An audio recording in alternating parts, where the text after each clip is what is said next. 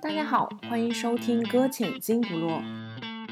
这是一期自我剖析的节目，团队里的小伙伴回顾过去一年在疫情之下我们的生活，坦诚面对自己，描述当下的困境，也希望能用这种方式，让我们在新的一年里回归初衷，做出些许改变，面对这个变幻莫测的世界。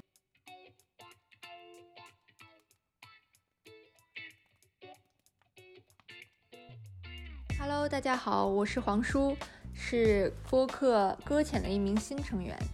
我去年二零年研究生毕业于北京的一所学校，到现在为止呢，一直是一头呃在沙滩上搁浅的鲸鱼。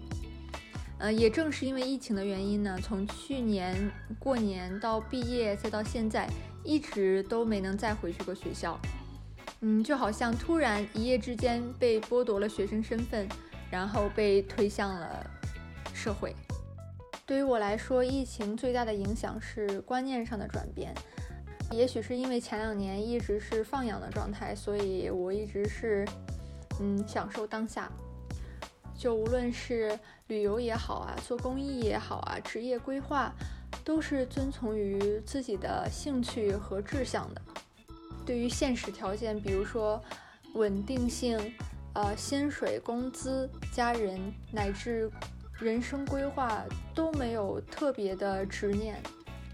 在疫情开始之前呢，我一直在一个国际组织的驻华代表处实习，主要是帮助世界上因为战争而流离失所的人群，帮助对接国内的企业还有公众的资源，然后为这一群人提供一些帮助。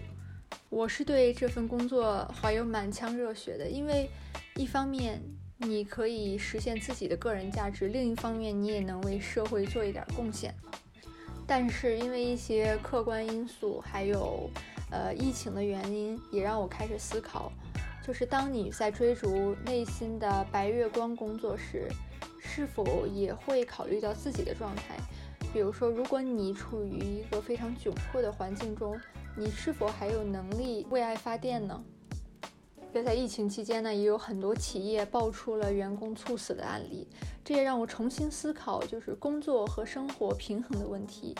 在未来的职业生涯中，又有多大的几率能够把握自己的生活呢？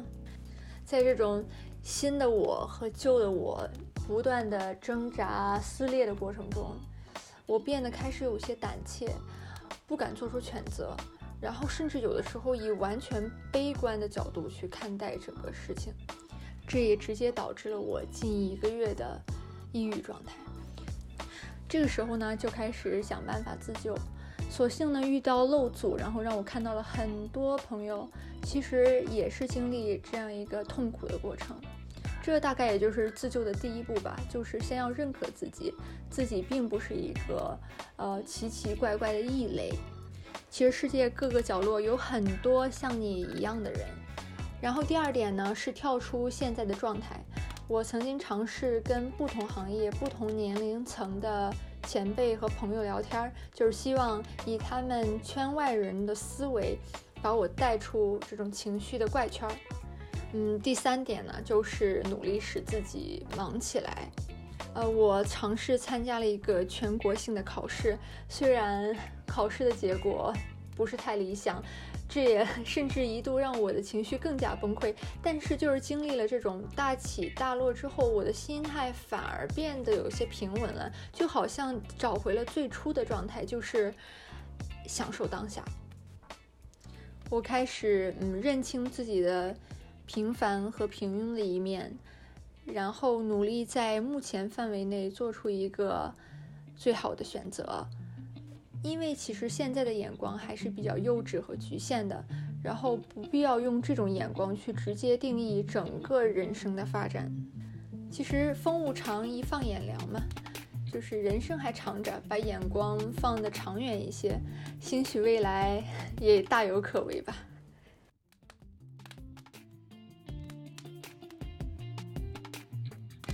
大家好，我是一画，我是一名二零届的海外毕业生。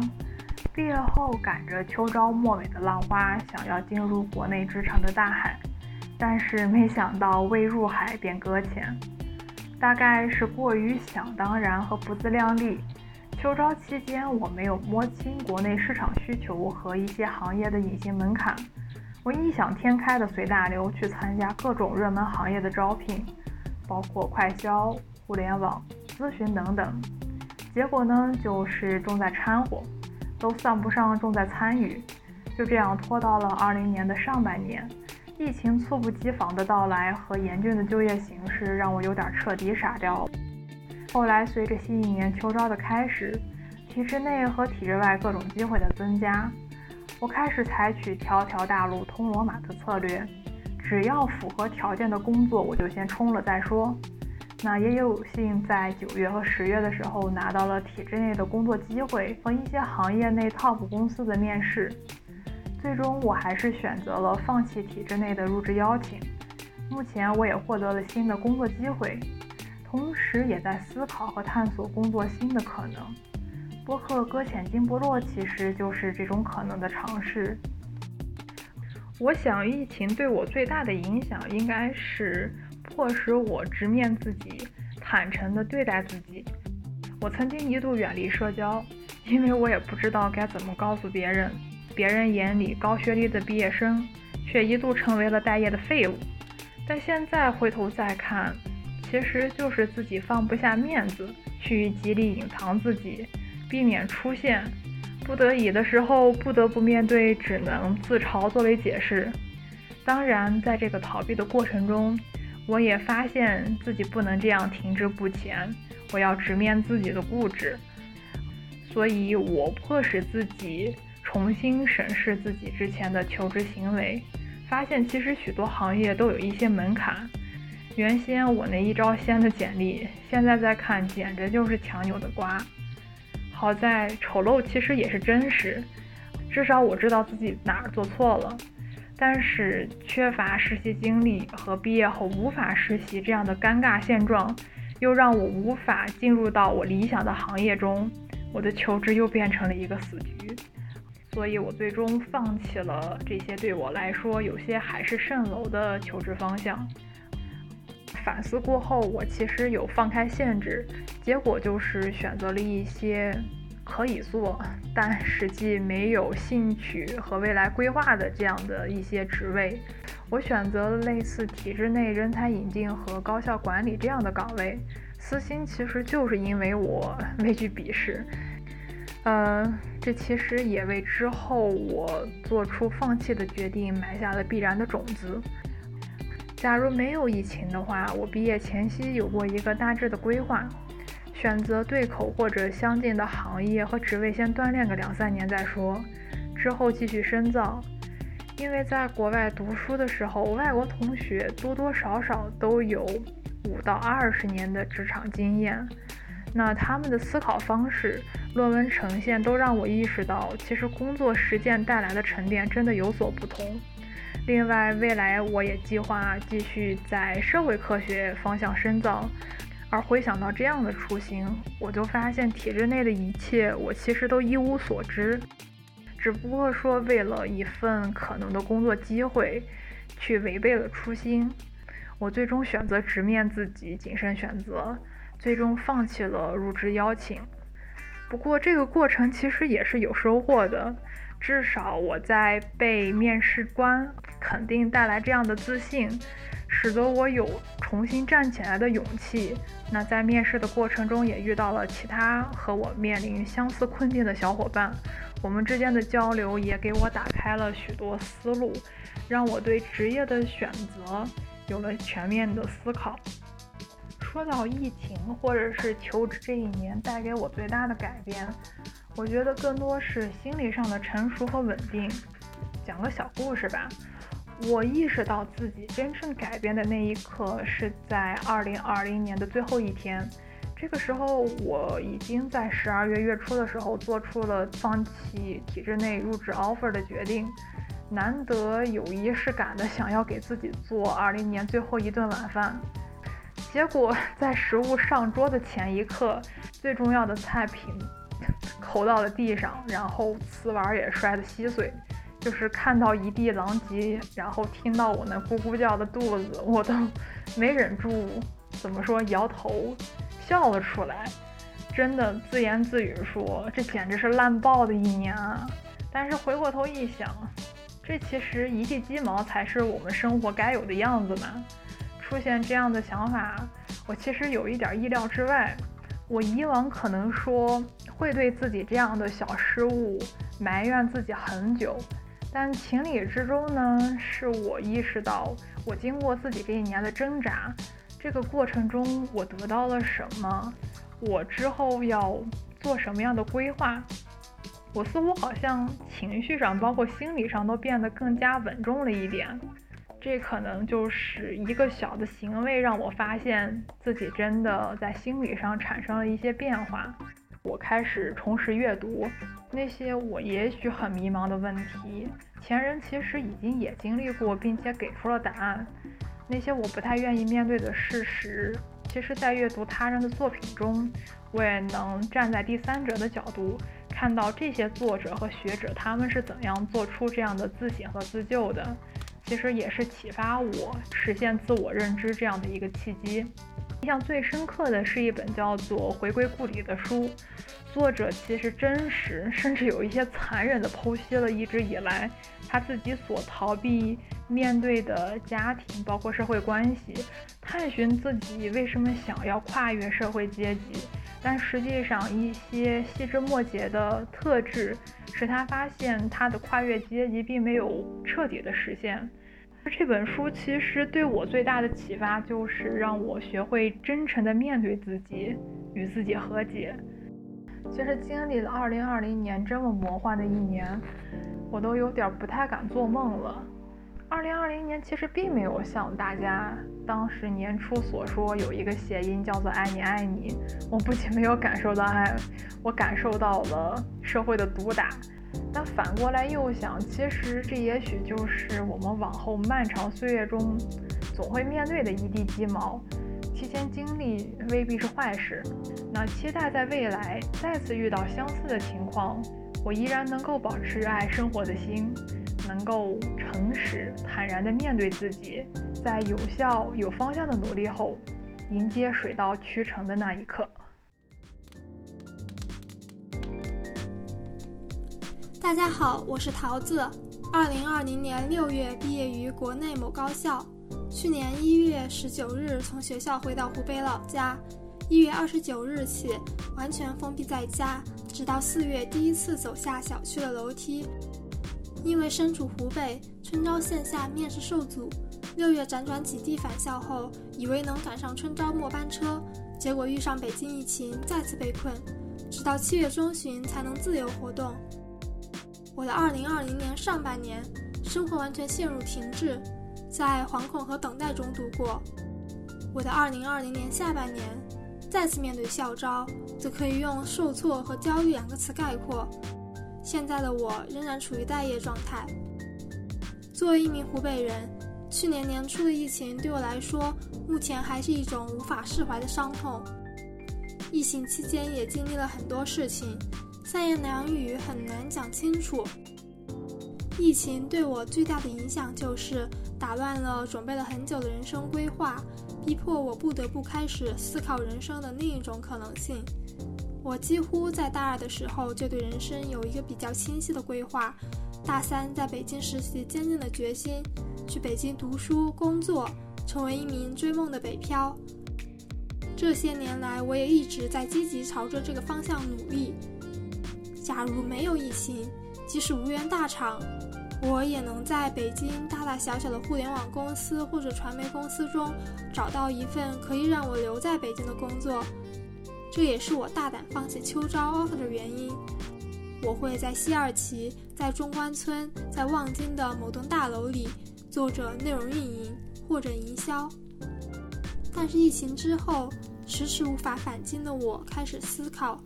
我是不是一定要坚持这条路？待业的半年里，我在朋友圈里看到了很多不同的人生答案。离开北京的朋友，在深圳、在上海、在武汉开始了新的生活。之前我以为幸福感唯一的答案是守着自己参与的项目上线，看着数据口碑双丰收。后来我发现，幸福也可以是六点钟准时下班，坐在公园的湖边发呆看日落，也可以是教师节的鲜花和祝福，甚至可以是代购晒出来的收款记录。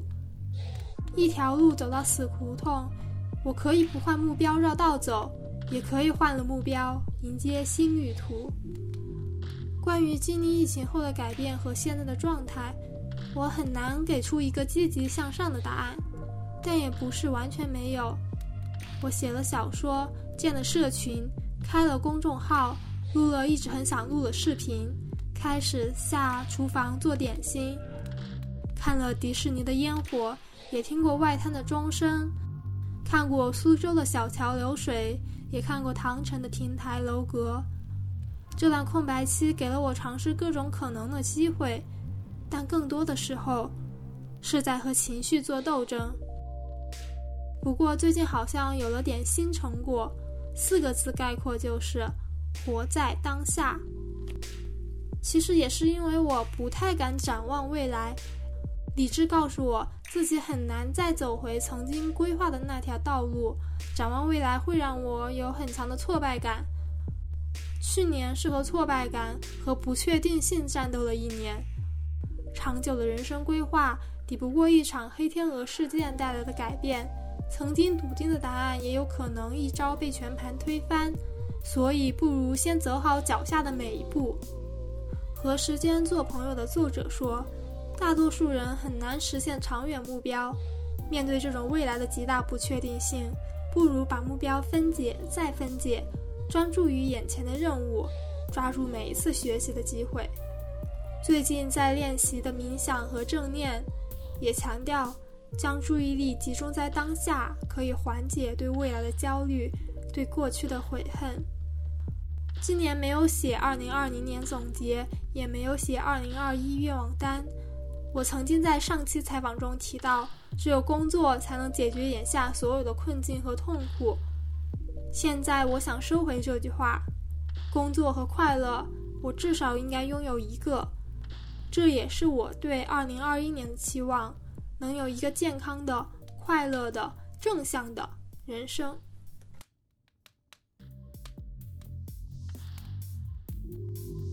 好，我是蝎子。一九年底的时候，我在国外的一家公司实习结束，因为家人生病的原因，遗憾拒绝掉了其他部门的 offer。在国内过年的时候，经历了一波疫情的爆发，因为要处理学校的手续和签证，又回到国外，又经历了一波疫情的爆发。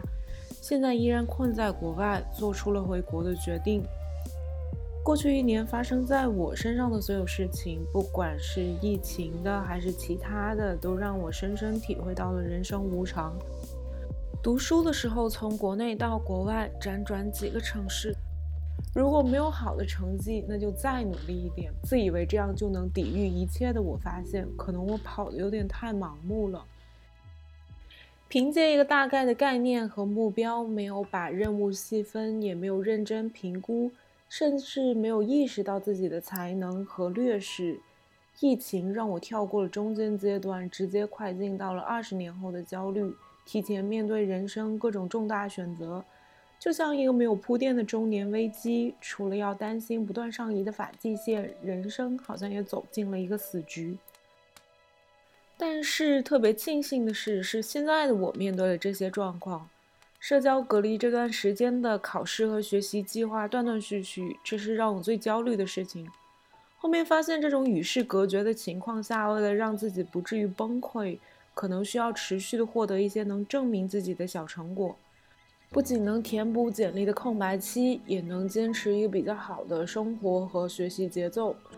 所以开始了很多别的尝试，例如做了一个行业研究的在线实习，为了使语言能力不退化，签了一份翻译的兼职，还发起了这个播客。这也是疫情这段时间让我意识到的一件事情：我更能和不确定性相处了，情绪也更加稳定了。崩溃之余，也懂得放过自己了。有些目标眼下实现不了，那就先保留吧。还能持续评估自己的状态，坚持做当下的事情。没有疫情的话，我大概会在国外进入职场，可能会有不错的发展。我一直在想，过去可能过于迷信自己的理性和眼界，当下看起来正确的坚持可能会被一些意外的事情推翻，同时也局限了自己的发展。我一直在拷问自己，在比以前更加谨慎理智的情况下，还能有破釜沉舟的勇气吗？这期播客的几个问题虽然是我问的，但是想回答又觉得思绪万千，不知道从何谈起。我也把问题放在了播客的文案中，如果大家有兴趣的话，也可以去试着回答一下。在把想法诉诸语言文字的过程中，我们都获得了额外的安慰。听完大家的回答，我笑着笑着就哭了。疫情下的通航条件、经济环境、全球化进程的收紧。我从没像今天这样感觉到社会环境改变对我们自身发展有这么剧烈的影响。一方面，旧日理想暂时不能实现带来的剧痛；另一方面，是我们迫切的独立需求，获得在社会上生存的必须资源。疫情把我们的思维局限通通暴露、放大，逼迫我们去面对。因为疑画的推荐，我在看梵高的手稿。他面对这样好像被困住了、无能为力的情况，他说：“你知道什么能让这无形的囚牢消失吗？是每一种深刻而真实的爱，是朋友之谊，是手足之义，是情人之爱。情谊被唤起之处，生命得以永生。”在剪这一期的时候，窗外下了大雪。对于一个怎么看雪也看不够的南方人来说，嗯，特别开心。希望大家在听我们节目的时候，尤其是希望我们团队里面的几个小伙伴在参与制作的过程中感受到爱。无论你面对什么样的困境，祝你涅槃重生。